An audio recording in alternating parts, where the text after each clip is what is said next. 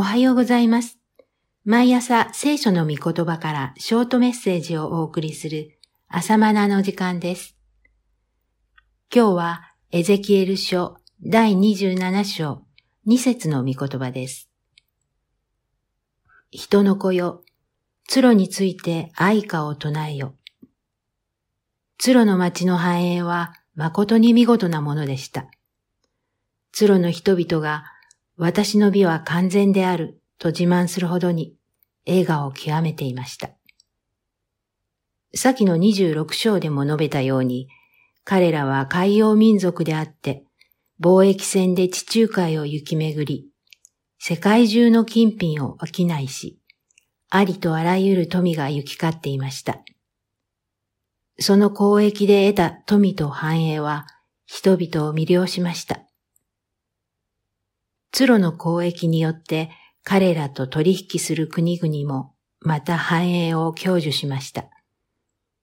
あなたの商品が海を越えてきたとき、あなたは多くの民を明かせ、あなたの多くの財宝と商品とを持って、地の王たちを富ませた。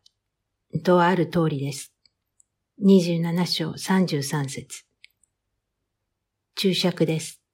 彼らの富の豊かさは27章に記されている数々の金品に表されている。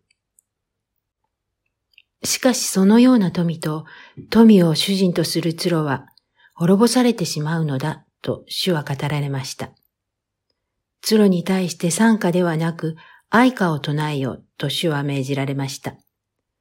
ツロの人々は自らに賛歌を惜しまない人々でしたが、預言者には愛歌を告げられました。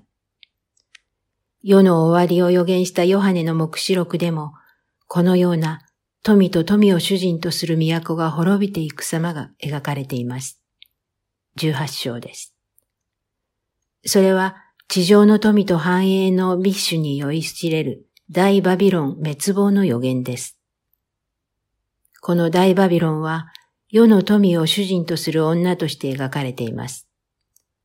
彼女は偽りの主人である富と結ばれることによって、税の限りを尽くした女です。